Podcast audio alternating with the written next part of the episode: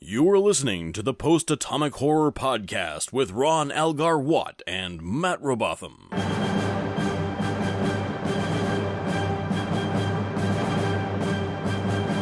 Episode 168, covering The Maquis Part 2 and The Wire with Amanda Smith. Friends, it's time once again for that old post atomic horror. Yep. And here we is. Here he is with my wife. Hooray! My wife, Amanda, is here. From Thank the other you, room, Fine. it's Amanda. I think you'll find you're you're my husband. Ah, yes. You did you did go a little Keiko on me this week when you when you yelled at me for not putting stew in front I of you. shamed you for not making me stew. Well, No.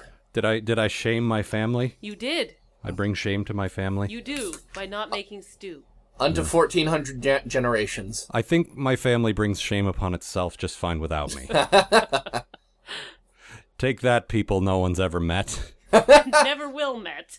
Never will met. I've met them. I've met them, and that's it. Yeah. This is why we bring you on the show because you, you have great turns of phrase like never will met. Never will met. Yes. Can't wait to hear your summary. This is my design. Did you I've I've been doing this lately. I've been asking the guests if you pick these particular episodes for any reason. Was this just oh there's a hole or did you This was a, usually my appearances are when there's a hole in the schedule because I'm difficult to schedule in. Right. well, I did have to get you up. Yes, I had to get up before the crack of noon to do this. It is Yes. it is a weekend and and because it is your design to sleep until, you know, I should be in a coma. the the break a break a noon as the hip hop say. The hippity hoppers. yes, the rappy pants. But I, both of these are pretty Cardassian heavy episodes. This and is I a- love the Cardassians. This Yeah. is a crazy card. I- Like the main character in both of these episodes is not one of the main ensemble. They're both like spotlight on a, a secondary Cardassian character. a Yep. handsome secondary Cardassian character. Really, are you are you going on record as saying that you think uh, Gul Dukat is handsome?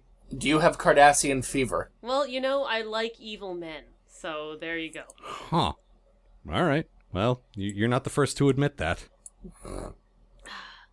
No, but uh, I got a thing for evil. Yeah. Oh, pure so what evil. does that say about you? um, I don't Uh, You know. married below your station. I bring shame to my family for not being evil enough. Yep.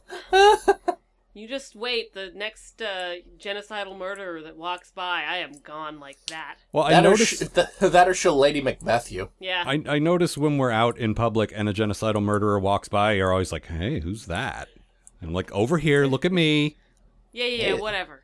Say, is that Pol Pot? Damn. Do you even know who Pol Pot is? I do, actually. Oh, okay. We did a play on him back in high school. I, I, I did a play with him. Yes. Genocidal maniac, consummate professional. We did a steamy romance scene. Maybe that's where it comes from. Yeah. We did a performance of Hamlet, and he let us borrow one of the skulls from his mountain of skulls.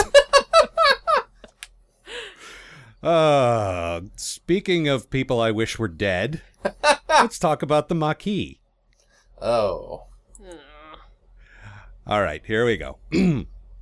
Last time on the post atomic horror. See you, folks. And now, the conclusion.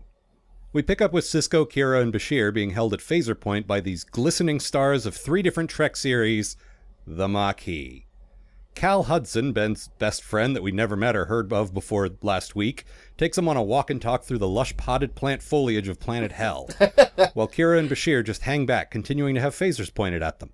Then, because the set is only about 20 feet long, they loop back around and stun all three of our guys and send them back home. Cisco returns home to find Admiral Nechayev, yes, that Admiral Nechayev, waiting to be a bitch at him. well, it's nice to see that she doesn't just have it out for Picard. Meanwhile, Odo is holding Quark. I mean, in a holding cell. Stop shipping Odo and Quark, you weirdo. Turns out he got sloppy in his arms dealing and got arrested. So naturally, the instant he's deprived of his freedom, he spills everything he knows about the Maquis and the hot Vulcan they sent to deal with him. Cisco mounts a rescue of Gul Dukat from the Maquis, this time bringing, I don't know, Bashir and Odo, why not? and they're successful. They arrest the Maquis, but let one of them go to send a warning to Cal, because anyone who's followed this story knows that a well placed warning is all it's going to take to push this guy to abandon his principles. Ducat, meanwhile, proves his worth as part of the team, successfully threatening a ship carrying weapons to the Maquis, a ship controlled by the Zeppelite people of Led Zeppelin IV. Oh, and the lead Zeppelite is played by our favorite Zorn, the Grappler. Woo! Uh, Cisco confronts Cal for, I don't know, the 20th time, and shockingly, Cal still won't back down. So Cisco prepares for one final showdown, pitting their shitty little shuttles against the Maquis' equally shitty little fighters. The resulting dogfight is relatively slow paced, says Memory Alpha. And remember, Memory Alpha is written by nerds who love Star Trek. This is a generous description of what is easily the most boring space battle in Star Trek history. Also, you will be stunned to learn that Cisco and Cal face off one final time via view screen, and Cal betrays Ben one final time by swearing his allegiance to the Mullity Rebel cause du jour and flying off into the sunset. Man, if only we'd had a chance to catch that guy. this one, uh, Matt, apparently you like this one better than the first one. I, thought I they did were- like it better than the first one. I thought, if you'll recall, I thought the first one was very dull. I I was uh, on board. I, I think Flonk thought it was like well above average. I thought it was slightly above I average. certainly wouldn't go that far. Every time that it wasn't just Ben and Gul Dukat hanging out and being friends, yeah, but that was like half the episode. I was like my attention wandered. I didn't care about any of the rest of it. No, I, I don't know. Quark and the Vulcan was okay, and Yeah, I like, there enjoyed was- that. There were there were some good character moments. It's just the overall plot is something we didn't care about, and I feel like because this is the chronological first appearance of the Maquis, we're kind of projecting what we know about them from Next Gen and Voyager, and it's kind of like we're being a little unfair. I mean, we can't help it. yeah, I'm fine with that though. but the Maquis aren't as terrible in these two episodes as they will be in other things. I just don't feel bad for them. Like I No. feel bad for the Bajorans. They suffered. There was nothing they could do. They were stuck on that planet with evil overlords. Yeah, The Maquis have every opportunity to go someplace else where everything will be fine. See, that but- issue doesn't come up in this episode, though. It comes up, Picard tells them that later in Next Gen. but it comes up pretty soon. It does, but in they this. they do they do mention it when Cisco's talking to Kira. Oh, in do they? the, uh, it's it's it's uh, it's only a little bit, but when uh, he's talking about how they have the option to leave, and then she pulls out the well, we didn't, Right, And, and all I can think is, no, I know that's why you're different. and right. that's why I feel bad for the Bajorans. There was nothing they could do. They had to get their planet back because there was no place else for them to go. Mm. Right. Yeah. These are citizens of the Federation. They are they they are protected by Starfleet. They could get on the Enterprise, yeah. the uh the, sh- the shuttle bus, and The fire The truck. fire truck, yeah. Mm-hmm. and go to a veritable Eden where all of their stuff could be made completely identically. Everything could be exactly the same except probably better. Yep.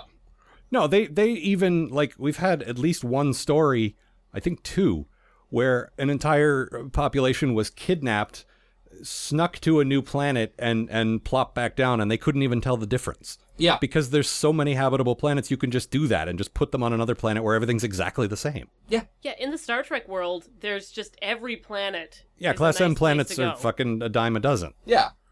And you know, And they have the ability to magically create matter out of nothing. right. Mm-hmm. So there's there's just there's no reason to want this one planet. No, the the original setup was the next gen episode with the the space Indians, with the Indian tribe that left Earth and went to another planet. And I saw like that was a flimsy parallel because they were Indians who were on Earth, and like it was so obvious what they were doing.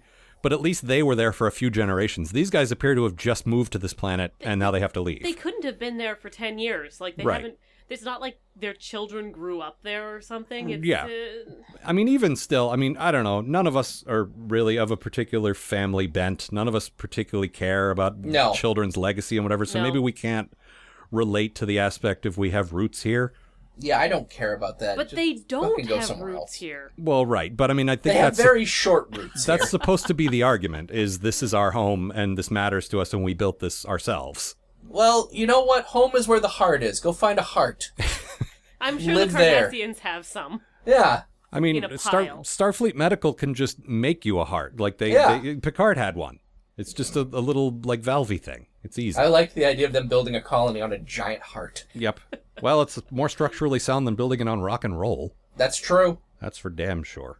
What about on sweaters and mullets? Uh, the sweaters I think you'll find also belong to the Cardassians. Yep, So, they got a lot of sweaters. yep. Maybe that's why they wanted to take this uh, air, this land so badly. It's full of sweaters. they they do like the an rich etching thing, sweater so- mines. Yeah.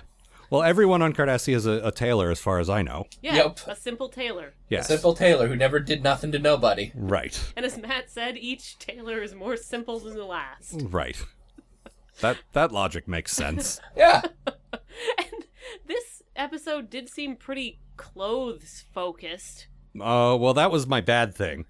We had the Oh, God, yes. incredibly clumsy symbolism of Cal's uniform, where he deliberately like had it there in the woods with him, and I then love that. That's my favorite thing about this. he stupid just fucking carried it episode. around with him, and then Cisco carries it around with him everywhere he goes, so he can throw it back in his face He gets repeat- a satchel. Yeah, uh, look, Yep. I've got your pants. Do you want your pants back? Come on, buddy, put them back on. No, Ben, I told you, no. Just like wha- and and then he vaporizes them. He literally Yep. points a phaser at his uniform and blows it up to to indicate to symbolize Is that even a symbol? that he's not in Starfleet anymore. Isn't that an actual? yeah, I think that's about as literal as you can get. That's okay. I can just use a replicator to make you some new pants. Just I just- chasing him I- around space with his pants. I just picture Cal going back to his uh, his quarters one night. He opens the closet and just piles and piles of pants fall out on him. Like the tribble scene? yes, he's just buried in pants. Oh, Ben was here. or there'll be no pants at all. but that was I mean, there there was some stuff to like in this. I didn't dislike it any more than I disliked the first part. I thought they were they were all right. Um but that that particular thread I thought was just just awful. That particular pants thread. The Yes. thread of the pants? If you pull that thread, those pants just fall completely apart. Well, they should have gotten uh, Garrick to build them. Did I just write a Weezer song? Apparently. the uh, the the producers or one of the writers or one of the one of the main brains behind the show said that this two-parter sort of helped clearly define like the darkness of the political situation in in DS9. Like this was the big sort of defining. This is what our show is about, and I can see that. That's Oh, yeah. actually sort of my good thing. Well, yeah, the the the whole situation surrounding your good thing is what defines what this Yeah. guy sees as the show. So what what was that? Well, uh, Cisco's talking to Kira, and Kira looks so happy in this because everyone's all mad about everything and they're all agreeing with her about Finally, we're on the Cardassians. same page against the Cardassians. Yay! Just like I've been saying. I've been waiting and waiting and waiting, and you guys finally get it. and um, uh, Ben's just like railing and saying, "You know what? It's really easy to be a good guy, to be a saint on Earth, where everything's easy and there's no problems. But out in the real world, where these guys live, it sucks, and they can't be perfect. They just have to get through the day." And that's a great way to not contradict Gene's vision, vision, vision.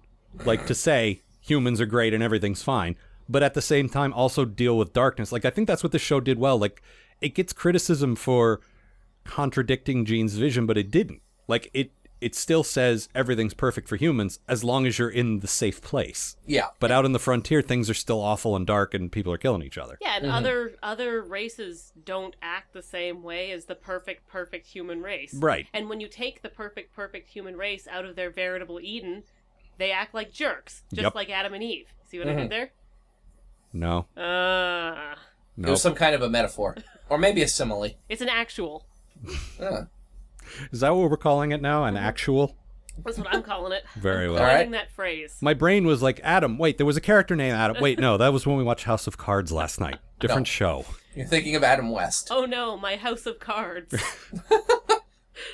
This this delicate house of cards will fall around me. Sorry, different show. Different podcast. I, I'm not doing a podcast about House of Cards. uh, so For uh, one thing, only like 12 episodes. uh, no, there's like 26 now. Oh, good Be for a them. short podcast. Well, yes. I mean, we've done hundreds of episodes of, of Star Trek at this point, Yeah, which every time I stop and think about it is like, Jesus. We've hundreds, done hundreds of of thousands. Yeah. No, I don't like. Tone it down there, Carl Sagan. Hundreds No. and 1000000000s millions. I'm Carl and billions. Sagan. Speaking of sweaters, Yes. uh, so Amanda, what was your bad thing? Um, I didn't think the guy who played Cal was a bad actor. I didn't think that. the- Matt did. I know Matt did. I agree. You agree with that- Matt? Yes. That Matt of the past had a good point. I don't. yeah, Bender's right. I I don't think that the actor was the problem. I think it was the writing. I think that the connection between them was really forced. Uh, I mean, they kept saying, "Oh, he's my very best friend. We have this connection," but we didn't see any of that. It was a lot of tell, not show. And I I think um, there wasn't really any evidence that they were friends. Well, it's They- hard they- to have any stakes when we don't when we're not invested in the character, which is what we always say about Rebels. Yeah. and we It would have been more powerful if this was a guy we'd met before. I mean, Yeah. we've, we've met some of Cisco's friends from the past before, but usually when you just plunk a guy we've never seen in before and we're expected to care about him, it doesn't work. It does sometimes. but- Well, when the Klingons showed up with Dax, they were characters that on this show we'd never seen before. We'd never seen them connected to Dax before, and they did a really good job of establishing that she had a history with them. But here's the thing: that entire episode was devoted around building up that friendship. I mean, Yeah. like they don't even go on their their quest into the last ten minutes. Yeah, that's true. That the whole episode is just we are friends. Right. Like, if they had wanted to do that here, they sh- the first ep- the the Maki Part One should have been entirely about Cal and Cisco's friendship. yeah, and most of it, w- like, they, I think we had one scene where they're catching up Yeah. and talking like, about Cisco wearing leaderhosen. yeah, That he was a fucking cute he scene. heads back to Maquis Planet at the halfway point in that episode. yep. yeah, the first episode was really more about uh, Cisco and Ducat's relationship than it was about anything else. Yeah. Well, and and the overall political situation, like like one of you mentioned how Cisco acts very differently than Picard would. Like this is not his best Oh, God. arena. He's so bad at being a diplomat. He just comes off as being sort of like indecisive. But and he's- that's the great thing about Cisco is usually he is decisive. He sticks a plan and he goes right with it. but he can't be because any like one false move and there's a new war and nobody Yeah. wants that and he's the guy responsible for not starting a war and so he's got to tiptoe and he's not a great tiptoer He's really bad at it, and that's probably why he carries those pants around with him. I understand these pants. Th- those are his tiptoe pants. Yeah. it's like when you when you give a speech and you're supposed to start with a joke like when you when you're a diplomat you're supposed to start with some pants i guess i Mm-hmm. The don't know gift the gift of pants yep give the gift of pants in their Tidro bag. tidro actually our our friend tidro i don't think she's been on this show before but uh Ah, but no, fr- actually. friend of the show has been on our other podcast and, and is a good friend to all of us. Uh, made well, she made uh, uniforms, DS9 style uniforms for They're herself awesome. and for Amanda for our upcoming uh, Emerald City appearance. Uh, but also, she made a little uh, bag, a little tote bag that looks like a Starfleet uniform. So that she can carry her stuff around. with Yeah, her. which is fantastic. I, I thought that was delightful. Um, and, and Cisco's bag didn't look that cool. No. Like you know, at least I mean, he looked like he was carrying a little purse. Yes, he did. with pants in it. Maybe Yeah, he his should pants wear some- purse. Maybe he should get some tight hipster ballet pants to carry a little purse around with him. He's he's in the Brotherhood of Traveling Pants, so it's okay. Maybe those pants are like that bear that you're supposed to take around with you and take pictures of different places, or like Oh Flat right, Stanley. right. No, the flat. Yeah, flat. Right. Yeah, that's it. Flat pantsly. Yeah. Oh, pfft. Exactly. I had to beat Matt to that one. the Uh, worst part is no, I didn't. e- It didn't even occur to me. Uh huh. Now you're not even doing them anymore. It, I've, it's worked. Yeah. I win. Yeah, but now you have to do them. This is Aw. a Cardassian plot. Yep. It's like Well, I you passed the start with curse on to you. Uh, what was your good thing? Ah, there's this. Uh, there's another great scene with uh, Quark and that Vulcan in jail. Oh yeah. I love Quark has this great little speech about uh, what you're willing to pay for peace, mm-hmm. and how their her reaction is, "I'm well, I'll pay whatever it takes." It's like, well, then you're overpaying because right now peace is cheap. Yep. You can you can get out of this really easy. It's, it's exactly what we've been saying. Yeah, And he also mixes in a little of, of Flonk's big point last week, which is being a terrorist is illogical, yeah, which is nice. He called her out on, on being a Vulcan, and this doesn't really work with your philosophy. So the hot Vulcan chick agrees with Flonk. Yes. it's what he's always wanted Yep. So to be in- right and to be right with a hot Vulcan. And so in three centuries, Flonk, you will be vindicated. yes, so look forward to that. yes, when you're long dead. well, maybe he's on a sleeper ship. A lot of a lot of people from our century end up on sleeper ships. If he wanted to be on a sleeper ship, he should have done it back in 1993. oh, that's true. During the during the eugenics wars, Yes, as When we we'll all- all, remember. when we all fought Eugene. Eugene! I don't want to fight Eugene Levy. I think he's funny. No, Eugene Roddenberry. Oh, I'm okay with fighting Eugene, Eu- Eugene Levy.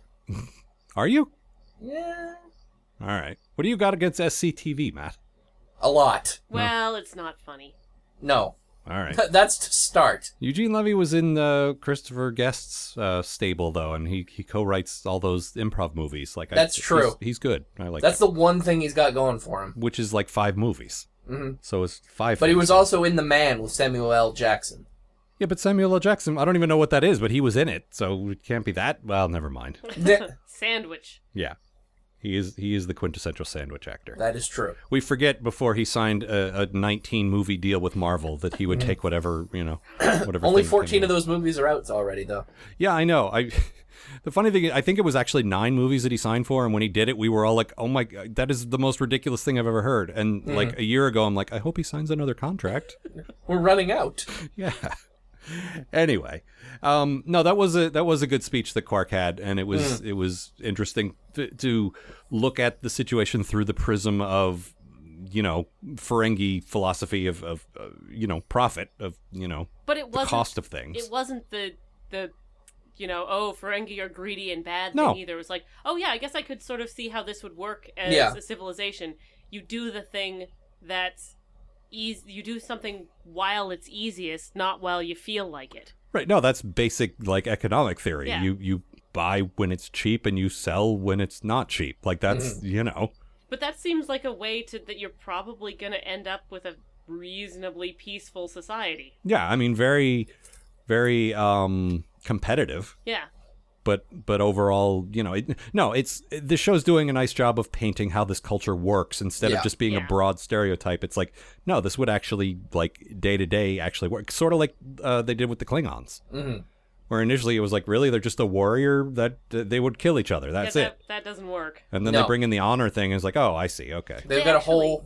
Uh, they actually do the same thing with the Cardassians, where they Yeah. like you'd think, oh, this terrible Orwellian culture. I mean, how could that work? How could that how could that work? But it they show no, like it actually works pretty good. mhm. Yeah. Not a, it's not ideal for someone from No, and here, but in in this episode and in the other one, we get some glimpses into the way things work on Cardassia, and in this one, we get the reveal that uh, the way trials work is uh, the state arrests you because you're guilty, Mm. and then your trial details why you're guilty, and then you get executed. it's comforting, Yes, everyone can believe It's in the for state. the that good of way. the Cardassian people. Right, and the people of Bejor. right. We've Most always, especially the people of Bejor. we've always been at war with space e- space East Asia. It's, it's it's super like just somebody read 1984 and, and like somebody left a copy of 1984 on a planet and they built you know their Yep. culture around it. But it kind of worked out Yeah, it it well for now. for now. And I, That's and why- I'm not that's why they- I'm not hinting at things we don't know about yet. I'm saying they've already mentioned on the show that things are kind of not great for everybody there. But it worked. I mean, they became a superpower Mm-hmm. Yeah. in in space, and their civilization has been working for thousands of years. But in a So- couple of Cardassian episodes we have, they've already mentioned that the military runs everything, and not everyone's happy about that. Well, no, there's that Cardassian underground that we briefly heard about Right. That, that- before it was quashed. we don't know that. it was probably quashed Quark's Quark's still waiting for her. She's gonna come back, you know. any day now. Yeah, she's she, you know he's just looking at a picture of her every day and sighing wistfully. waiting Waiting on- for her until the next strong, opinionated chick comes along. Yeah, that I Vulcan- believe that I Yeah. believe we're already on another strong, opinionated chick now. Yep, and and there'll be more, I'm sure, in the future. Yep. Uh, what He, was do- your bad he- thing? he Matt? does have a type. He definitely has a type. What was your bad thing? All right, so like it's, I like this one better than the uh, part one. You Mm-hmm. know, we still got this stupid whiny Maki, but it's better episode. Um, all that being said, we also have the return of Admiral Nechev, whom I hate, uh, and who is only around for about a minute and uses that minute to insult my favorite character. Fuck you, Admiral Nechev. Yay! The thing is, she was against Picard because he was a Borg, and sh- they're fighting the Borg, and she's like, "I don't trust you," but she's just a bitch to everybody. Yeah, I she's- love her. I'm gonna be her when I grow up.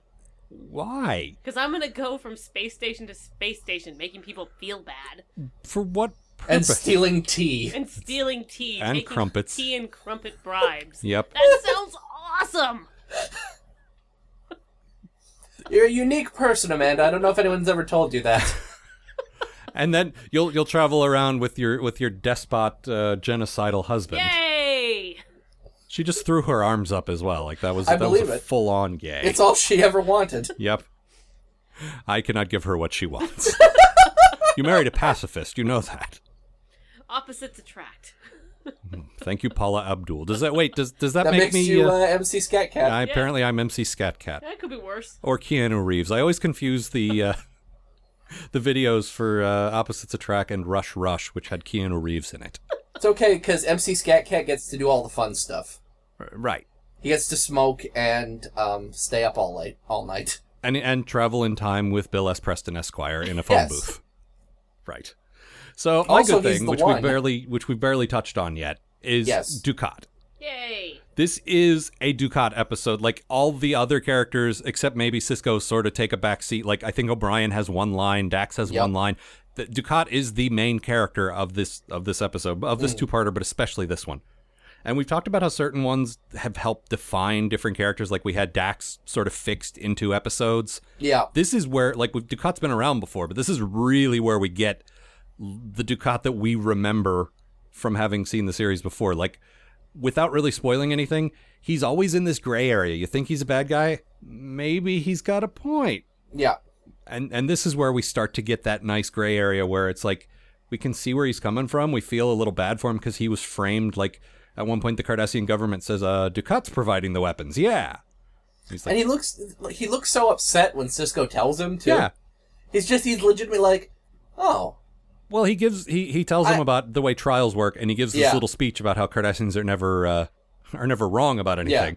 And then Cisco lays that on him. It's like, oh shit! I just Oh, told him man. we can't be mistaken, so I guess I must be guilty. you've hoisted me by my own Picard." Oh, terrible. Wait, wasn't that when Picard was tortured by that other Cardassian? Yes. When he was hoisted up by his own He was Picard? hoisted. Yes. Like so much Coriolanus. Yes. That's a reference nobody will get. Whatever. It's uh, Star Trek. Star Trek loves Shakespeare. Well, that's true. And Matt loves Shakespeare too. One of those things isn't that entirely accurate. Hey, we watched this movie that had shirtless Tom Hiddleston in it. That's fine. So you would have liked that. Was he a Shakespeare? Yes. Did someone sa- stab him with a Shakespeare? He was his his name had anus in it. Yep. That ain't. Oh, well, that's all right then. Yep. Um, but no, the Ducat is just like like he's been this sort of conniving guy that we need to watch our back around, but this is the first time we sort of get an idea that maybe there's more to him than that. And Yep. I I love that. And the actor carries it so completely and it's there there's several scenes where like Cisco's trying to do his thing as as you pointed out Amanda not very well his diplomatic thing and uh, Ducat's like just shoot them. Like that's how I would do it. This is so much easier than you're making it. They're having a standoff where uh, Cisco and his guys are like, "We don't want to fight you, but we will." And then the Maquis are like, "Well, we don't want to fight you, but we're gonna have to." And Ducat's like, "Oh, for God's sakes!" And then he bashes the Vulcan girl in the face. Yep. and it's like, "There we go, done. Shoot them."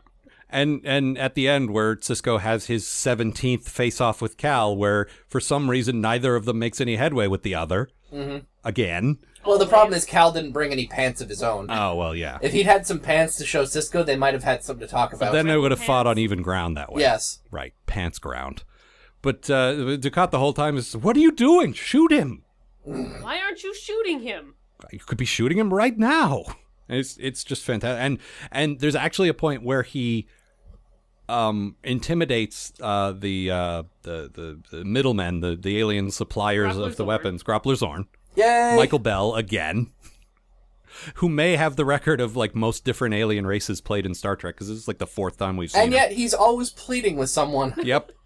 Good, good, uh, good alien makeup too. It wasn't It just was. like bumpy forehead stuff. No, it was it was creepy, slimy looking Yeah. stuff. But Yeah. um, there there's a great scene that was almost my quote.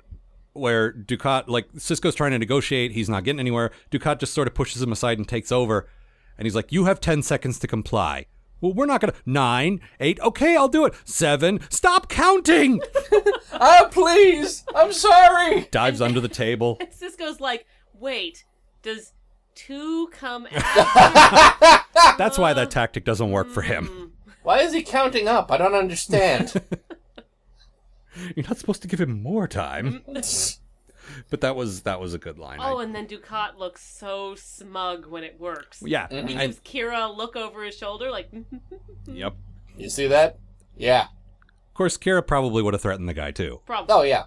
She's the whole time she's like a dog on a leash, like waiting Yeah. to to do threaten. something, and and they won't let her do anything. She Hmm. just doesn't want Cisco to be condescending at her again. right. Well, it's not her fight. The thing is, she's like so like I I have in my notes a couple of times. Fucking dial it down. Like she's so ready to be a militant, and it's like this has nothing to do with you. This is the Federation and Rebel Federation guys and the Cardassians. No Bajorans are involved in this at all. Well, Yeah, the thing but is, she- she feels for them because she. I like, know, her but- people went through this, except that her people They- couldn't leave. It was way worse. Yeah. Yeah, but it's not her fight. No, it's like she she's got the moral high ground as a terrorist because there was nothing else that she could do. Like, Right. They talk about that in the first episode of the Maquis. Yeah, but that's not you know. It doesn't entirely work that way though. Once again, it's hard to sympathize with these guys because you know, Leave, yes, just just leave. just go. And I think I, People get new houses every day. It's fine. There's the- a whole uh, there's a whole marketing thing for it. the problem is if we had seen all of these in order, the way like if we watched this first before the next gen appearance of the Maquis, and if we didn't know Voyager was coming, if we didn't know the Maquis will come up again in DS9, I probably wouldn't dislike them as much as I do. Like I'm projecting a lot of what I know about them later on this. Something that uh, you pointed out that does make the Maquis more likable is the fact that it's not like a humans only group. It's, Yeah. It's a blend. Yeah, there's a Bolian in the group, and there's a Klingon, and there's another Yep. one I couldn't There's- identify. And there's and- Vulcans, and Yeah. there's, there's it's so it's not like we are human guys doing this thing. It makes them more likable and less like Mullity rebels because Mm-hmm. there's a bunch of different races. Yeah, and they're not all wearing the same like discarded from a heavy metal video outfits and flaming trash cans and and as Flonk pointed out, we do we did set up the political situation here. Like this is at least something this is a situation we've seen before and we're going to have to come back to. Like it's we do have a little more invested in this group than we do in other groups. And it makes Right. sense in the context of the show because it's the Cardassians oppressing someone, so the Bajorans might not have a direct stake, Right. but they have a sympathy for them. No, like I say, in and of itself, these episodes would be more likable if I didn't know these guys are coming back on this show a bunch and also going to be a mainstay of Voyager and also be in a couple episodes of Next Gen. Like they're everywhere and it's just they I, I have Maquis fatigue and it's not really fair, but it's you know, that's just how I feel about them. That's how the these are the cards we were dealt Yep. This House of Cards. from the House of Cards. The House of Cardassians. I wish that um, Ro would come back, well, yeah. but you know. she didn't Well- want to. Chronologically she's not part of the Maquis yet. Like that happens after this. yeah, but Yeah. we're gonna have more Maquis but after stuff. yeah i mean they, and we're being very vague about that on purpose there's there's going to be some pretty big stuff that happens with these characters in the next couple of seasons But I wish she could come back, is because then we that would give us some give a care stakes. yeah the the only thing is your complaint about cal is extra relevant because this isn't really a spoiler the maquis will come back and he won't yeah. that Yeah. actor doesn't come back again and Yeah. it's like so the one personal face we put on this and we spent two episodes establishing eh the Maquis are just sort of a faceless group of rebels they're not they're not really anything Yeah. personal uh, which is kind of lame Like I mean, they leave the guy alive at the end of the episode, which apparently was like a big deal behind. You know, one of the writers said we should kill him that would be more poetic uh, Yeah. and, and i think berman said no and then he later said oops you were right Yeah, see, like if you got this guy alive, this guy with a tie to Cisco, I mean, bring him back. You Yeah. know? Make him like the guy on the other side of the phone. yeah i mean you might whenever not the Maquis show up. you, you might not love the actor No, I don't. but But we've established that he's got a uh, like a history with Cisco, so let's use that. right but um, Why I'm- just throw him away? But if nothing else, we do have one great recurring evil guy, and that's Gul Dukat. And, Yes. and this is the one where he's super fleshed out now and, and feels more like a real guy who, who will just show up in your house uninvited. I'll Yep. feel him like a real guy. This is all new to me. This is all like I, I was not aware you had this thing. I about- have Cardassian fever. I think it's just their voices, though, because, you know, They do have wonderful speaking. They do voices. have wonderful. they always singing cast voices. Mm. people with, with fantastic voices for them. This is why audiobooks are so popular on Cardassia Prime. Audiobooks where the state always wins. yes, exactly. Yay! But they're read so eloquently. Uh, that's pretty much all I had. What about you and guys? then in the next generation, the same thing happened again. I um, this is sort of a just a minor point, but um, the Maquis ships, like the, I don't know if they're supposed to be little fighters or little like personnel carriers. Well, they're they're things. standard Federation ships. Like we've seen them in other, I think, in a next gen episode before. Like they're just a s- a, basic design that It's- civilians use. The coolest like little ship that we've seen so far that the Federation has, Mm-hmm. like not like I mean some of the Federation ships are are neat looking, but none of them are really sleek and cool because they're not supposed to be fighty ships. They're supposed to be like buses. Well, and most of them are designed for space. Yeah, Like these ships are designed to also go in the atmosphere, so they have to be aerodynamic, which means they have to look cool. and they did. They looked like it was just like oh look a Federation ship or a, uh Starfleet ship that actually kind of looks cool. Oh. Mm. No, they're not Starfleet though. That's the thing. Like they're they're Federation, sh- like they're civilian ships. They're not Starfleet ships. Oh. Well, they're cool looking. Yeah, Uh, they're pretty cool. we Uh, got uh, Odo turning into something that's neither a cup nor a mouse. Well, he didn't turn into it. He just turned his arm into Well, it. he turned his arm into something that wasn't a cup or a mouse, and Yeah. I'm really glad Yeah. because the You- time Odo turned his arm into a cup was kind of weird. He just reached out and bitch slap a Maquis with the with his tentacle arm, Oops, Yep. That was cool. which is exactly like what you should do if you're a if you're a security guy like chasing after guys. Like that's Yep. that's a you know it's a cool thing to do. Let me shoot my tentacle at you. Yep. And it was like I the way it was shot, like they didn't even use any morphing. Like they they, Nope. they showed the tentacle coming in from off screen, and then they cut back to Odo, and like I still understood like they didn't have to spend any money to do that cool thing. No. it, and it looked Like it good, and worked. it didn't look like. Oh, Yeah, but they man. pulled it off without expensive CG, Yeah. which was cool. Like there's there's a way to do Odo doing cool stuff without having to blow your budget, which was nice. It's not like they blew their budget going on location though. No. No, they did not. Mm. That doctor's office planet was really bad. Yeah. Every Well- every time they go to the planet of the potted plants, that's that's what Well, the you say. fact It that must be they- somebody's dentist's office. The fact that they literally had to walk in a circle. Yep. Yeah, for their walk and talk. And the Yeah. thing is, every, there's so much other good stuff going on. Like they had like it wasn't a crane ca- crane shot because it was like too short, but it was you know they did like some nice sweeping camera work where we're over top of the guy's head and then we close Mm-hmm. back in on them. And it was just wasted because the the Yeah. set was so bad. It, it wasn't great, but that's you know, that's typical. And I, because we spend most of our time on the station, and the station looks really good. Uh, every time that we were someplace that looks crappy, and Bejor looks good too. Like when Yeah. we were down, but in on this- the, the Kira's haircut planet down on Bejor, Here is Hawk. yeah, it looked good. Like we were on, like we went to a park. Why didn't they just go to a park? I don't know. I the thing is, we've gone to a lot of planets this season. This has been the season of like let's let's leave the station and do other things. and- DS9 road trips. yeah. I, there's been a lot of that. There's been a lot Uh-huh. of two guys in a runabout going to a planet. Uh, who could we match up this week? And and a lot of them don't look. great. I mean, even like in the Klingon episode, Yeah. like the the castle looked clearly like they borrowed a guy's big creepy They, looking they house. borrowed a guy's castle. yeah. Well, except a castle in America, which isn't like a castle. It's just like a house they built to look like a castle Yeah. because we've only been here for about five minutes. Yeah. All right. Sorry, Just we don't like have the any Maquis. castles. Just like the Maquis. Someone move me off my, my land. I think I'd be okay with that. As long as Well, I if had they were another going to place give you new land, Yeah, yeah, yeah, yeah. I'd be fine with that. Um. All right. We need to we need to push forward. Any final thoughts? no. Nope. I, I hate have- the Maquis. I have a quote, which All is a right. fantastic quote uh, from Ducat about the Maquis, which is basically how I feel about them as well. Oh, that's right. You're renegades, aren't you? or so you'd like to think. That that just really amuses me. The Federation are so. I mean, the, the uh, the Starfleet guys are so bad at this stuff. Yeah. Oh, I forgot. You're renegades. Ooh. Ooh, tough toughies. You And the thing is, Oh. we I, as Ooh, do, do, do, do, do, do. as great as he is at being sarcastic, he doesn't actually do that very often. No. And so it was extra funny to hear him not being sort of slippery and evil, but just plain up sarcastic. He's so Yeah. dismissive. And Yep. they um the Vulcan chick tries to mind rape him without his permission, which again that that always bugs me when they do yeah. Yep. that. But he doesn't care. He's got like a crazy mental chastity belt and he's like, "Oh, are you trying to do this?" Yeah. Well, if- That, that's that's cute. Yep. No, that was, that was pretty fantastic. All right, let's push forward now to an episode that is not the critically acclaimed HBO drama The Wire, but in fact the Star Trek Deep Space Nine episode. The called- critically acclaimed episode of Star Trek Deep Space Nine. right. Oh, uh, and I should also mention Sarah Clofton does not appear in this episode. So if you're playing the Sirach Lofton does not appear in this episode drinking game, take a shot. if you're reading Memory Alpha in order, you're very drunk at this point.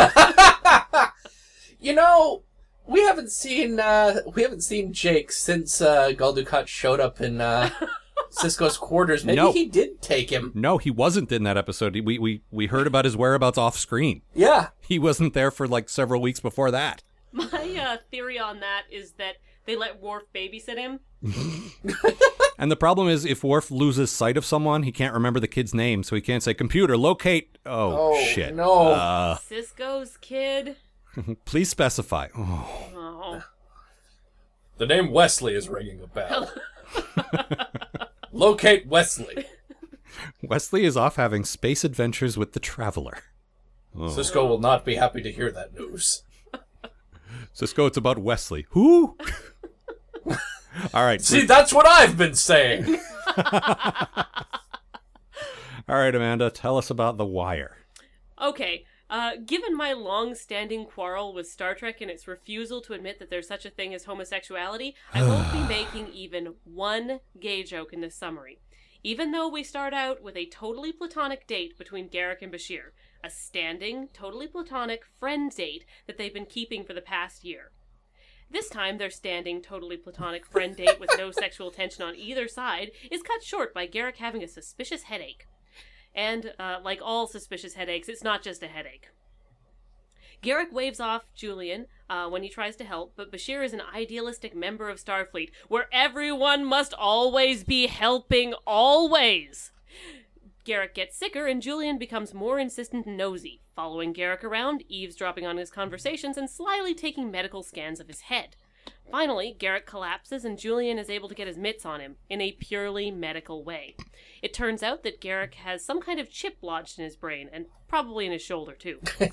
As a simple tailor, he doesn't know how it got there and would Julian please stop asking? Since Garrick isn't talking, Bashir checks in with everyone's favorite fascist, Odo. He reveals, to nobody's surprise, that the Cardassians have the biggest, baddest, most terrifying secret police force in the galaxy the Obsidian Order. They give the Tel Shiar a run for their money, and Odo seems quite taken, taken with them. After rummaging around through Garrick's garbage, Bashir, Bashir returns to his patient to find he's slipped his medically necessary bonds and gone home. Julian finds him, breaks into his house using his medical clearance, and Garrick is trying to shoot up in peace. But Julian's having none of it, and he takes away his hypo spray and his heroin spoon. I think his heroin spoon's on his heroin forehead. Finally worn down by Julian's overpowering help, Garrick admits that he does have an implant in his brain. It was put there so that in the likely event he was to be tortured in his fulfillment of his tailoring duties, he would be able to block out the pain with awesome euphoric pleasure.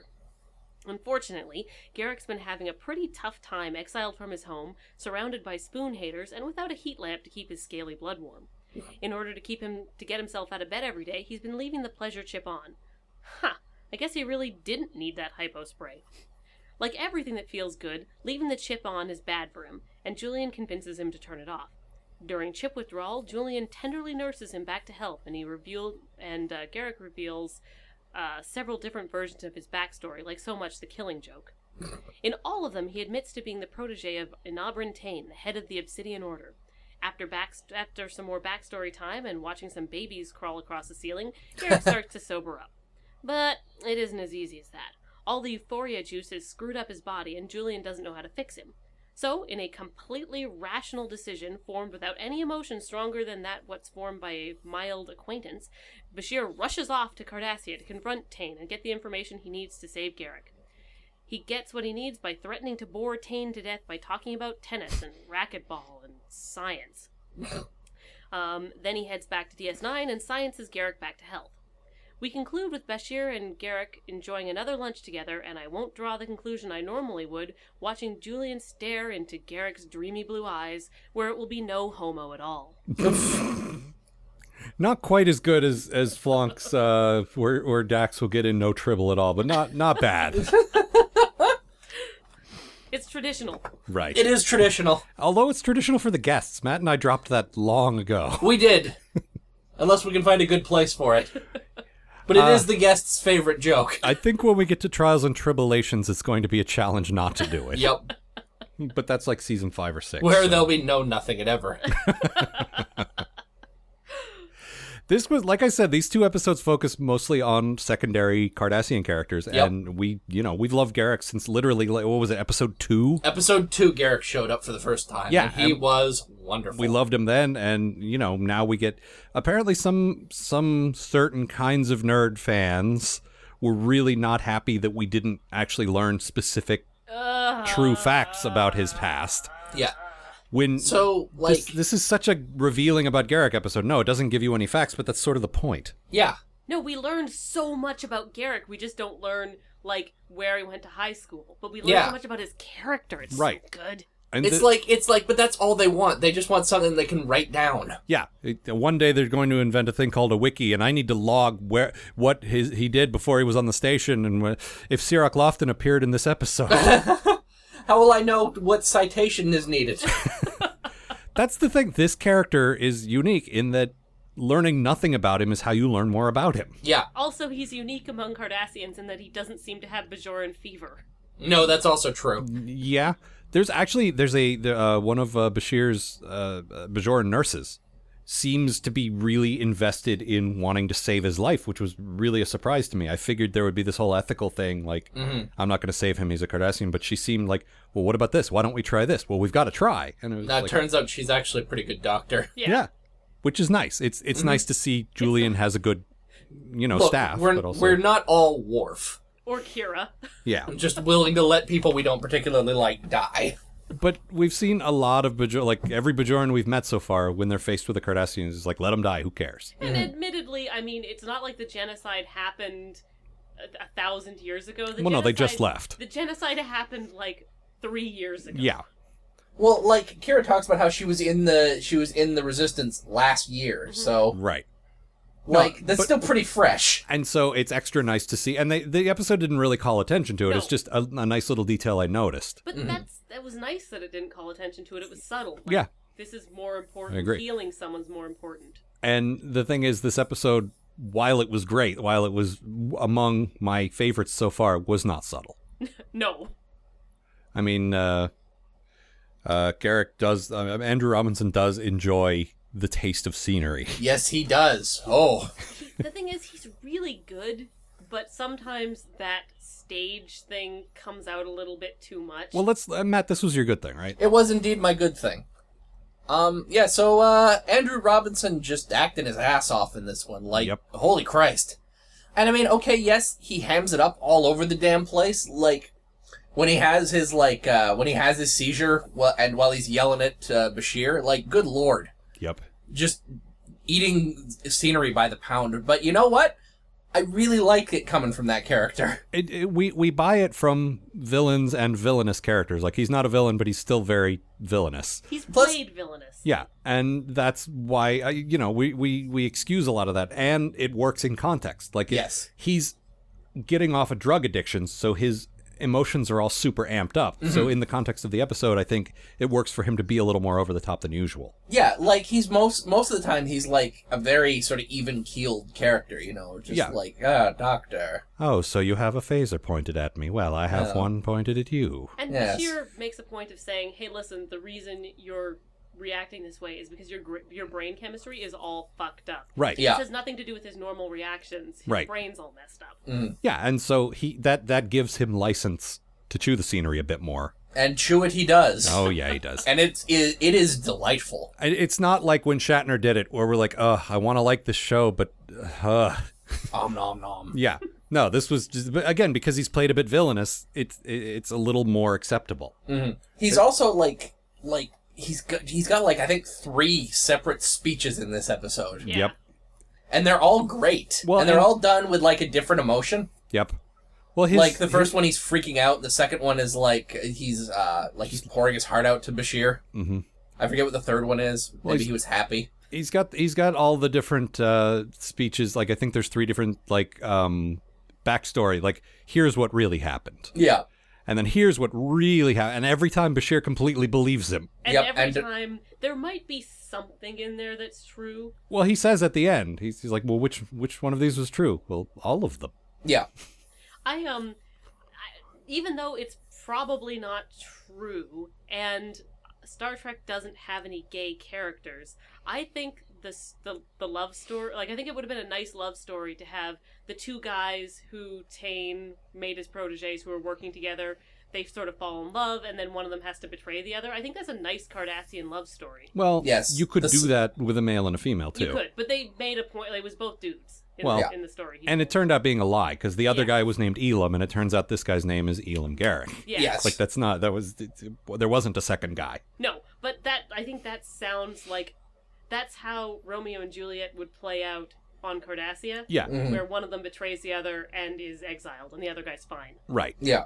No, that you're you're right, but that that wasn't really in the episode. That's just sort of you projecting. It, it is. It's me projecting my hopes and dreams. Yeah, I'm sorry, but we your have hopes and dreams are for naught. yes, we have to review what's in front of us, not what we wish it was. No, if that were true, this would be the post-atomic horror beta. Yes. Nice.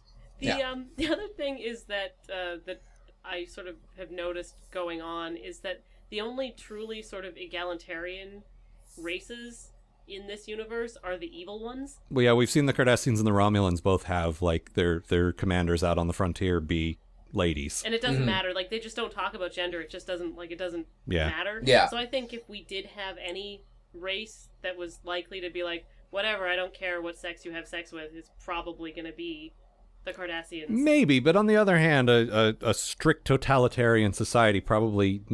I, it it depends on what their actual values Yeah. are, but they're going to enforce those values as part of Yeah. state dogma. Homosexuality is no good for the state because you don't get kids out of it. Yeah. you're not breeding good, loyal Cardassian children that way. Yeah. Of course, they could be like the Greeks, where they breed with their wives and they have sex with men for pleasure. Yeah. Mhm.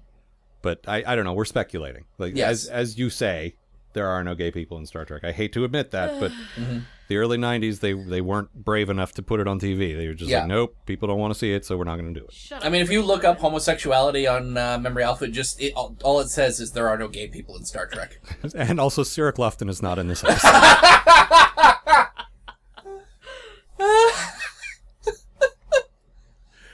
this this was fantastic though, and and um, it was just as much a Bashir episode as it was a Garrick episode. At the end of season one, we said this show is a lot stronger than Next Gen was at the end of its first season. Like I got a good feeling about Odo and Quark and Cisco. Like Yep. every uh, so many things are in place. What we said was they need to fix Dax and they need to fix Bashir. They've fixed Dax and they've gone well on their way with this episode to fixing Yeah. Bashir. They they This is- really And I I don't love Bashir. I feel sort of the same way about Bashir that Cisco does. yeah.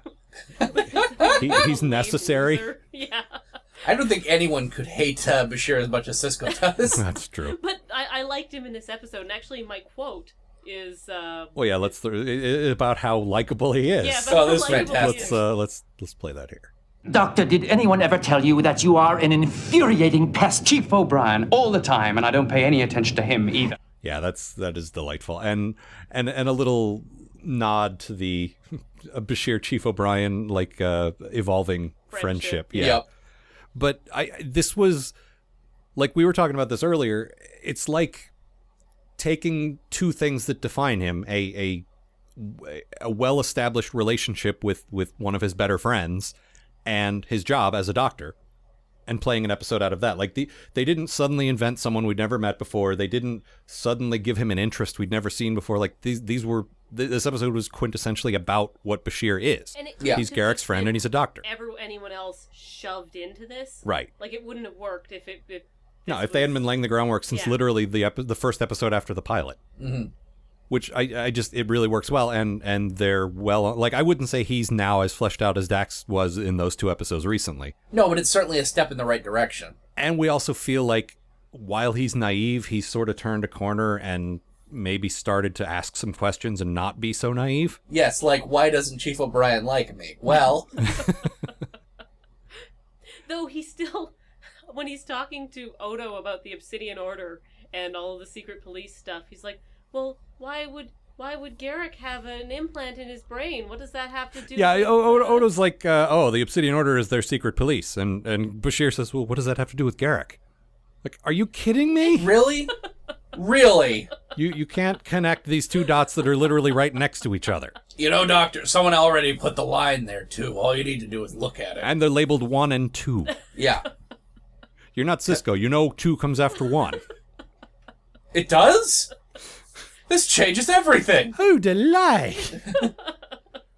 yeah, he, but I mean, uh, and Amanda, you and I talked about this like while we were watching the episode as well. That he's naive in that way that Starfleet people are. Like he wants to believe people are good people, and it's an it's another nice way this show sort of takes Gene's vision and kind of says, yeah, humans are good, but not everyone else is, and he's naive because of that. Well, he comes from The perfect the culture. perfect culture. His family was perfect. Like everything about his life. Yeah, was he was like the perfect. Mm-hmm. top of his class or the second in his class at medical school. He chose to come out here to where everything was dirty and filthy. He lived in a really insular sort of world where Right. everything was all right and all the problems have been solved. And so it is kind of an interesting story taking that character and then putting him in this, This. imperfect world. Yeah. Whereas you got a guy like Cisco who's you feel like has been sort of on the edge before and while he's a Starfleet guy, he's probably dealt with ambiguity in his life and he knows how to handle it. Well, he's been in war and he's suffered loss and like, Yeah. he's And you got a had guy like- real life. You got a guy like O'Brien who has fought in a war. Yeah. And you got, you know, like different guys can handle it better than others, and Dax, who's been through all of it, but Bashir hasn't, and it's it's just, it's nice. It's nice to have an episode where he's got to be the one to dig up what's going on with Garrick. And I like that he's not a like this is normally sort of a child character, like you put the naive kind of Yeah. younger, but he's he's not that young. No, Um, to- there's there's an episode uh, I think next season where he turns thirty. Like he's in Yeah. his late twenties at this point. Yeah. It's 27 when the show started? I think so because I think Yeah. he and Dax are both. He's old to be this uh to be this naive. Yeah. Well, that's what happens when you grow up in the Federation. yep. And I mean, I guess he went straight from uh, uh, Starfleet Academy to Starfleet Medical, so like Yeah. he Yeah. probably hasn't left. This is the first time he's left Earth. That's that's the little Except on speech we got in the vacation. pilot. Yeah. Yeah. Yeah, and he, he doesn't really go on like he goes to like resorts to have sex with Yeah. ladies. Uh huh. He goes to Vegas to bang showgirls, and then he Yeah. comes back to the station. Yeah. It's Ri- it, it, it, it's it's Ryza in Star Trek. Well, well, yeah. No, Brings I, his don't, little statue. I, I don't think I think Rice is more like uh, the Bahamas or the Virgin Islands. I don't think it's Mm. like Vegas. I think Vegas would be somewhere, probably somewhere run by Ferengi, I would guess. so you're saying you can't find a magician on Ryza? That makes me sad. Well, no, because they they've d- all disappeared. I'm sorry that I've suddenly been uh, I suddenly found Dazzled the- by magic. The idea of of, uh, of Star Trek having magicians in it. But the It's really costumes haven't delightful changed to me. in, in 300 years. They're still wearing the top hats Exactly. and the tuxedos. Data probably likes them. Oh yeah, he's probably gone down to the uh, down to the holodeck to practice. You know, Making a cup disappear. like yeah, pulling coins out of Geordie's ear. He uses Odo. this, that's how he makes the cup disappear. Yeah, Cup mouse, cup mouse. hot dog Shazam. igloo. Abraham Lincoln. Find the lady. Find the lady. Yep, that's I, I. don't. I can't picture. I don't know. Maybe Jake would have a brief flirtation with it. I can't picture any of these other characters really being No. into magic. No. You know, maybe maybe Jake. Data was definitely into magic for yes, a he week though. definitely was. No, I'm picturing Jake. I I often sort of superimpose Jake over George Michael Bluth in that sort of awkward teenage way, I could totally see that. Right. where he'd be like, "But it's a fantastic mind puzzle, Dad." running a little uh, banana stand on the promenade. It's No J Industries. How's it going, Mr. Manager? I'm Mr. Manager. We just say manager. what did we always say was the most important thing? Breakfast. Family. Oh, right. The other They thing. actually have a lot in common. Now that Yeah. you mention it, That's holy what I'm crap! saying in my head. He's he's in that same category. They're they're similar characters. This might be the Data and Jordy in the morning of DS9. Just just gangly, awkward teenagers. The thing is, he doesn't have a thing with his cousin. Is That's is what true. sort of well, we falls don't know that. Maybe that's why they left Earth. Cisco had a nice thing going at the shipyards in uh, Utopia Planitia until uh, cousin Maybe moved in and uh, they had to go. and her sister Shirley. He's been he's been threatening to leave for years. That's it. I am out of this family, but he finally did it. So DS9 is Phoenix. Yes, Yes. exactly. uh so Uh. what was your good thing, Amanda? Um, this I, I love Cardassian episodes, and it was hard to pick one good thing. There was so much stuff. Yeah, it was. Um, so I'm gonna go with the fact. I mean, this episode wasn't subtle, but there were a lot of nice little subtle touches, like like we were talking about with the Bajora nurse, and we had um, Garrick's tailor tools spread out on his desk, and they look like torture implements. Like he treats them. The and Matt same and I way. neither of us spotted no, that, was You had really to- cool. I didn't notice that at all. And Yeah. th- I mean, and we've got Tame's house looks like a house. It's full of different stuff, and I mean, and we've got Garrick's makeup. Uh, they made some sort of slight changes to that, where um, he looked sicker as he went along. Like they, instead of his eyes being gray, they added a little pink to make them red. Yeah, see, to and me, his it looked like they cheeks didn't were apply flushed. the. It didn't look like they applied the makeup around. Like you could just see sort of his human skin under, but you you kind of pointed out no, it was more of a a, pink- a pinkish gray. Yeah, and then when he's got sicker, his neck ridges look bruised. Like it was just a lot of like, and nobody pointed any of this out. It was just stuff there to, to see. I think on a show like Star Trek, it's a lot easier to make an alien look sick than a human. Like Yeah. you know, you can you can exaggerate things a little more. Yeah. but which was it- nice. Everything just everything looked really fleshed out, and it looked.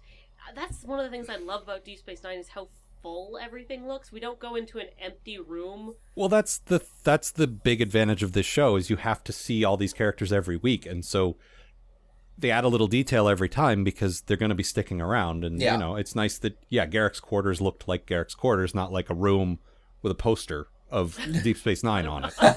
Picture of itself on itself. I think. No, I, that's that's Cisco's quarters. oh right, no, he He to doesn't. remind himself where he lives. he had what did he have up? I don't remember.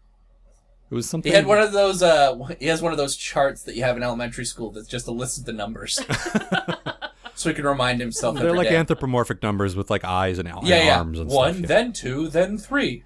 and I can Jake's, do this. Jake's got a multiplication table in his room, and Cisco goes in there and just shudders. And What is that? He also has five copies of Monopoly. He's got all the different like Cardassian Monopoly. Yes, like, of course. uh, you don't want to play Ferengi Monopoly though, of course not. or if you do, you have to be the banker, or you just lose. That's just how it goes. And the person who gets to be the banker is the one who bribes everyone the most. Right? Yep. Exactly. I also like we. Oh, sorry. Go ahead. No, no. I was just gonna make a dumb Monopoly joke about go directly to Oda's office, do not pass go. go ahead. I also like we get uh, we briefly talk about some of the Cardassian literature, which I think is a great sort of look into how that society runs. It actually turns into a bit of a runner. I can remember from future episodes where uh, there's sort of this cultural exchange going on between Garrick and Bashir. Yeah, because there's a there's a later episode which this isn't really a spoiler where Garrick's reading some human stuff and offers his opinion on it, and it's it's nice because one it does give us a great look into the way Cardassians work, but two it also makes sense that these two people from very different cultures are trying to understand each other. And Yeah. They want to understand each other. Yeah.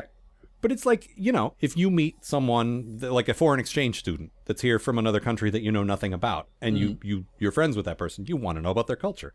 Like I'm always asking you guys questions about Canada, but that's just cuz I think it's funny. It- well, yes. You just may ask questions so you can make fun of it. Well, I look, a cornerstone of my comedy is things are one way here and a different way there. That's all Nick and Willikins is. That's why you're always standing in front of that brick wall telling people why stuff is different Mm. than stuff. Look, England be different than America. That's that's the that's the cornerstone of our our most uh, long-running bit. England people be driving like this. Yes. Hello.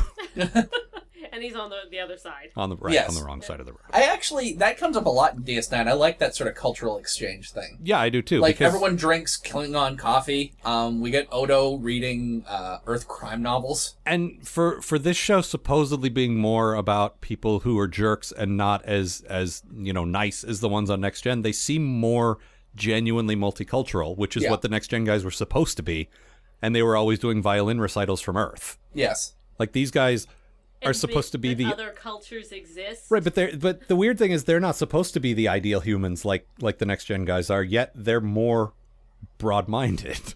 Except Kira. And, Except- Well, yes. And O'Brien. Uh, O'Brien to some extent. He, uh, O'Brien has the ability to be. He just doesn't like Cardassians. Yeah, like, uh, eh, but I he's- mean, he Former made some- Ferengi. Well, you- no one likes Ferengi on this show.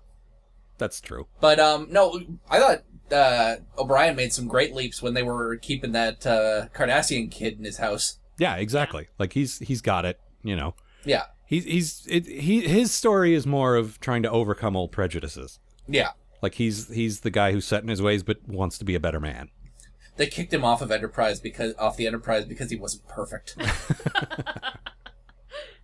Because he dared to suggest that maybe they not have a violin recital or play. yeah, here you here you go, uh, Chief O'Brien. You'll be much happier here with these dirty people. These are more your kind. Your sort. These people hate each other. Oh, I rolled didn't out the- disappoint you, did I? Oh no, Oh, you'll just disappoint No. me less here. yes. This is where you'll shine. A diamond in the rough, as it were. Is that, Gee, a reference thanks. to, is that a reference to his working class coal mining roots? You know what? If you want to take it that way, I'll allow it. I Uh, was a bit of a leap. I don't know. Amanda, what was your bad thing? Speaking of leaps, Oh, bad things were hard to find in this one. this They was sure seriously one of were. the best episodes they've done so far. I don't know. I'm not even sure if this works, but like we had uh, had the drink Canar pointed out to us like two or three times before this episode, and it kind of looked like spoiled yogurt glop. No, it, it comes out like thick, like Yeah. like syrup. My go-to was like chocolate syrup. Yeah, and so it's sort of like a brown, like thick liquid, and in this, it's like a really sort of liquidy blue drink. Yeah, it looks it's like, like blue Romulan ale. Kool-Aid. Yeah. Yeah. And I mean, both of them are fine. I don't really care which is which, but it seemed odd that they would change it. And the two, there was an episode where we talked about it last week, and then this week we talked about it again, and it looks different. I don't know. I hope somebody got fired for that blunder. See, it doesn't bother me. I just prefer the syrupy looking. Yeah, it, Yeah. it's little little more dis- like gross and Yeah. alien-y. And I like I like the idea of Cardassians like being way into like stuff that's very clearly different than something we would want. Yeah.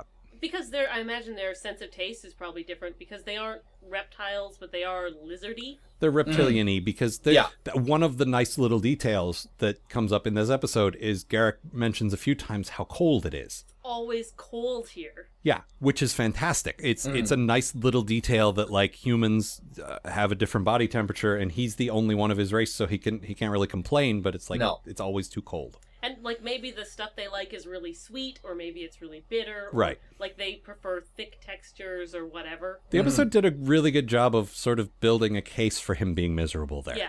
Yeah. which I liked. Like there It's were a like lot this of, is you know- why you would want to be on heroin. Well, and that basically that was my good thing is there's something sort of classically tragic about a character that is so miserable that he has to like push the joy button to to feel anything. Yeah, and just leave it pushed There- for two Mm. just years. Something about that is just Yeah. so like wow, that is fan- like it felt I don't know, almost profound or something. You know what I mean? Mm-hmm. Like that's just it, it makes me look at the character a whole different way now to Yeah. realize that he's been he's been slimy and manipulative, but he's miserable. He Yeah. hates it. And this sort of fits into that whole kind of Orwellian theme with the Cardassians. Like that, again, it that, that really works in that. Yeah.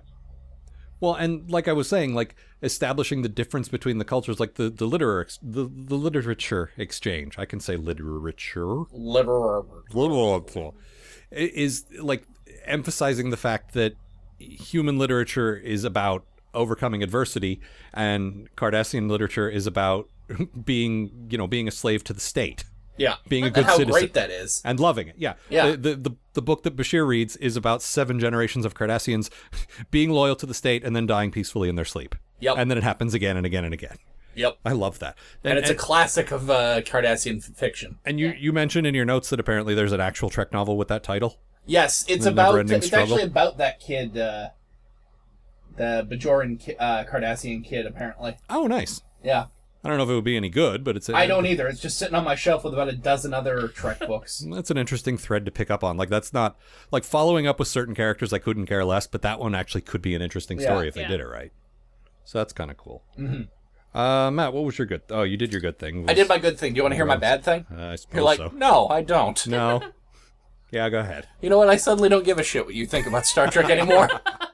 and then you hang up. Well, And then the show's over. 168 episodes in, it was bound to happen at some point. Dax's plant at the beginning of this episode is Dax is Un- five lines in the whole episode. Yeah. unfortunate. I think it looks like an alien sex aid. It's like a big sex egg with thorns on it. Alien sex egg. It's it's not well that that's clearly a band name, Dave Barry, uh, but it, it it's not really a plot exactly. It's just a scene that she has Yeah. where Yep. she's talking to Julian before he goes and does something else, and yeah, she got this plant and it's dying, and that Yep. that's it. And but it looks shitty. All he does is scan it and say, "Oh yeah, you probably should do this." Like, No, he looks it up. You Yeah. know, like he looks it up in Wikipedia and says, "Did you try changing the soil? Because the soil on the planet is different." she's a, I mean, you know, she's a science officer. Couldn't she have scanned it and looked something up on Wikipedia? Yeah, My my theory is that this is her weekly screw with Julian. Uh, yeah, that that Yeah. could certainly be it. Which is why he can't get over her yeah. because she's deliberately fucking with him. Well, the thing is, she just keeps calling. Yep. Garrick has a weekly screw with Julian appointment too. Like, That is is this true. Something that everyone does. That's why. Uh, that's why Bashir and uh, O'Brien had to eventually become friends, so Julian could have his weekly screw with Chief O'Brien. Yeah. now we we mean screw with, not screw with. Yes. Yeah. No. there's no gay sex. Right, of course. I also like that Julian insists that uh, all of his friends show up on a certain day. he has to have a very. Uh, he has to have a schedule of friendships. Right. Well, did you did you check the schedule? Because you're you're, you're not uh, you're not down for Wednesday. You're not supposed to be here for two days. Today is my rest day. it's where I sit in my quarters and think about how great I am. I have Yes, an I'm appointment very with one great. of my floozies. so my bad thing. Again, really hard is to it come an up with actual one. bad thing? Because we've been having no, no, no. trouble. I, I actually came up with one. My my my tenuous bad thing is it happens in this episode, but it happens in others as well. So it's not entirely about this episode. So again, you know, grasping at straws. But once again, we have a character going straight to the heart of the Cardassian Empire, to their main planet, just driving over there and beaming into someone's house. Like, and Tain, they actually give uh, an Auburn Tain a, a, a line about this, like, "Oh, I told the military you were coming," but it still just feels a little like too neat. Like, like we, this is the third or fourth time characters and different character, like Kira's done it. yeah. Just go right into Cardassian space, not to the edge, not to like the neutral zone, but like straight to their home planet, and just beam down to someone's like in their house. Like that seems a little like for a, for a a culture that's so combative and so like about surveillance. It seems weird that you could just do that. Yeah, I imagine it's not impossible to get No. because I mean I'm sure Cardassia Prime has people coming and going all the time. I imagine their customs takes a while to get through though. Yeah, their their Federation runabout is so like obvious. Like you know what it is. It's clearly marked with Federation And he markings. goes down in his uniform too. Yeah. And he beams directly into Tane's house. Mm-hmm. Now, again, there is a line of dialogue that says, I, I knew you were coming and I made this all happen.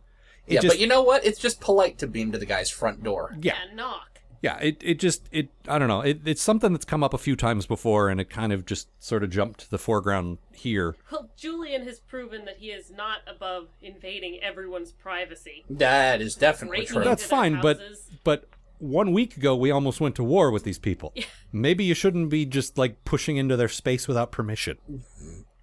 It's all right when I do it. I'm doing it for your best interests. I mean, I mean, the Romulans. If you go to the buffer zone between the two areas of space, they will call you out. Yeah, there's a Yep. guy waiting there for you saying, ah, ah, ah. Yeah, you're not allowed to be here on the borderline, but you're here. No, I'm not. Prove it. Yep. Shit, he's invisible. But I mean, that was, you know, again, not really something they did entirely in this episode. It was just something that's come up before, and it, it always kind of bugs me. Like, I know they're near Cardassian space, which is why the Cardassians invaded Bajor in the first place, because they're close. And because they wanted the hot, hot, hot Bajoran women. Yeah, they all have Yeah. uh, Bajoran fever. Well, there's a there's a point where Quark's trying to illicitly obtain some medical stuff for Garrick, and he calls a gull that he knows, and the guy's like, "So you still got that uh, Dabo girl working the table?" And like, "You got it too, huh? Yep. You're all just into Bajoran women." But uh, that guy incidentally sounded a lot like Adam West Yes, to me. he did. Quark, you diabolical fiend. and he did the quark thing too. Where quark. Quark. Oh yeah, that's how the scene opened. Quark. Cat woman. So this is the first appearance of the Obsidian Order. Yep. Yay. which is yeah they're uh, as amanda said they're secret police they're tal shiar They will be back. and uh, it's it's cool because obviously they have Of that course they Yeah. do. Just Yeah. like the Bajorans have a church police. right Mm-hmm.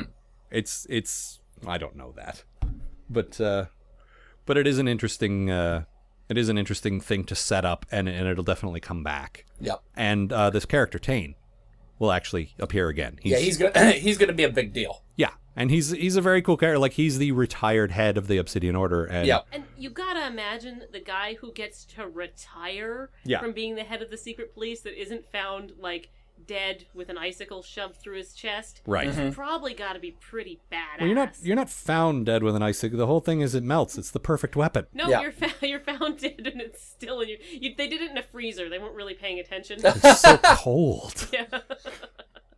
Well, the the idea was that then they'd blame it on Mister Freeze. Nora. Nora, Nora. the cold coldness of the. He cold. was just here, so that is true. He's dead he's now. a pretty though. good suspect. No, except he's dead now. Yeah, Killed by the albino. yeah, and in real life, Yes. also killed by an albino. Oh, with an ice pick Yep. or an icicle. What- No, it's an ice. something.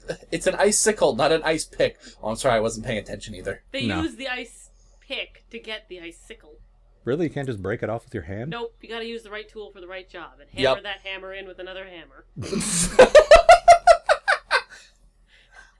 This square peg isn't fitting into this round hole. Give me the sledgehammer. Well, you have to use your tailor tools to torture someone. Yep. The uh, the guy who played Tane, like the, I have yet to see a Cardassian miscast. Yeah. Yeah. Like the, both shows so far, Next Gen introducing the Cardassians and now DS9 has not yet miscast someone. Like every Cardassian is just perfect. Well, and they've got uh, they had a, a gull come in. Well, that was in the last episode. Oh, in the no, previous this uh, episode, we had a Leggett come in in this Yeah. one. yeah, the, which I guess as outranked Yeah. Gull, I guess that's like an, an admiral.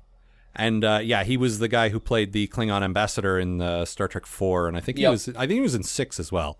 James T. Kirk, renegade and murderer. He looked like he had enjoyed a lot of eggy Cardassian pies. Well, we've seen the inside of a Cardassian egg. It's full of fatty worms. Yep. But Actually, that sort of that. But Al made the point that kind of makes sense. Um, that you've got these sort of senior guys who get a little bit puffy and corrupted, and Well, that's that's visual shorthand Yeah. for corrupt. It's fat. You know, he's a, he's he's a Mm. fatty fat fat. yeah, I guess I'm corrupt. Let's uh, we both we both need to uh, get in touch with our morals, I guess. Mm-hmm. Yeah. and- yeah. This episode's running way late, guys. We need to we need oh, to start sorry. wrapping this I'm- up. I just love talking about the Cardassians. Not not that so we have much. a not not that we're gonna be yanked off the network or anything. I just I don't like for episodes to be two hours long is all. Oh wow, look at that. I don't I don't want someone looking at their iPod and- and saying, "Whoa, this Why is- are they still talking? yeah, I, I'm not listening to this." And why is there 40 minutes of them discussing how long the episode is? And then 10 minutes of references to shows I don't even watch. House of Cards, Arrested Development. Is this a commercial for Netflix?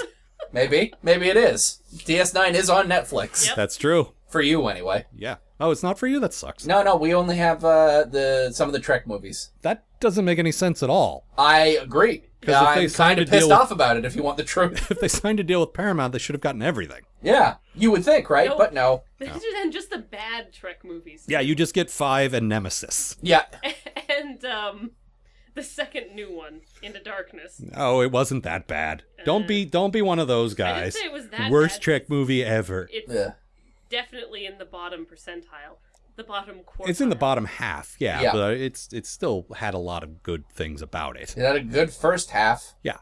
Oh, uh, apparently Chris Pine just got arrested for uh, DUI. Oh dear. the other day. So Do you that's still find his eyes as dreamy blue as you did before you knew he was a drunk driver? he's oh he's a renegade. It's Was the cop all like, "What is your name, Citizen, what is your name? James Tiberius Kirk"?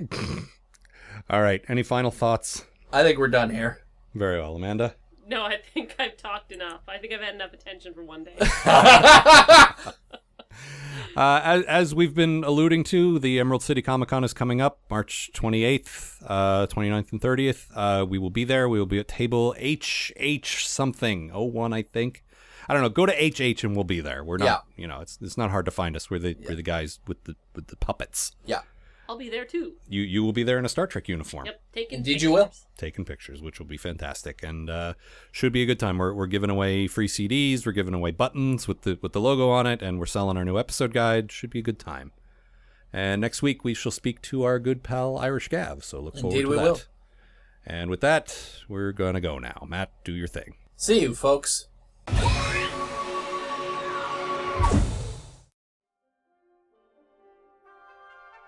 The Post Atomic Horror Podcast is a co production of Ron Algar Watt and Matt Robotham.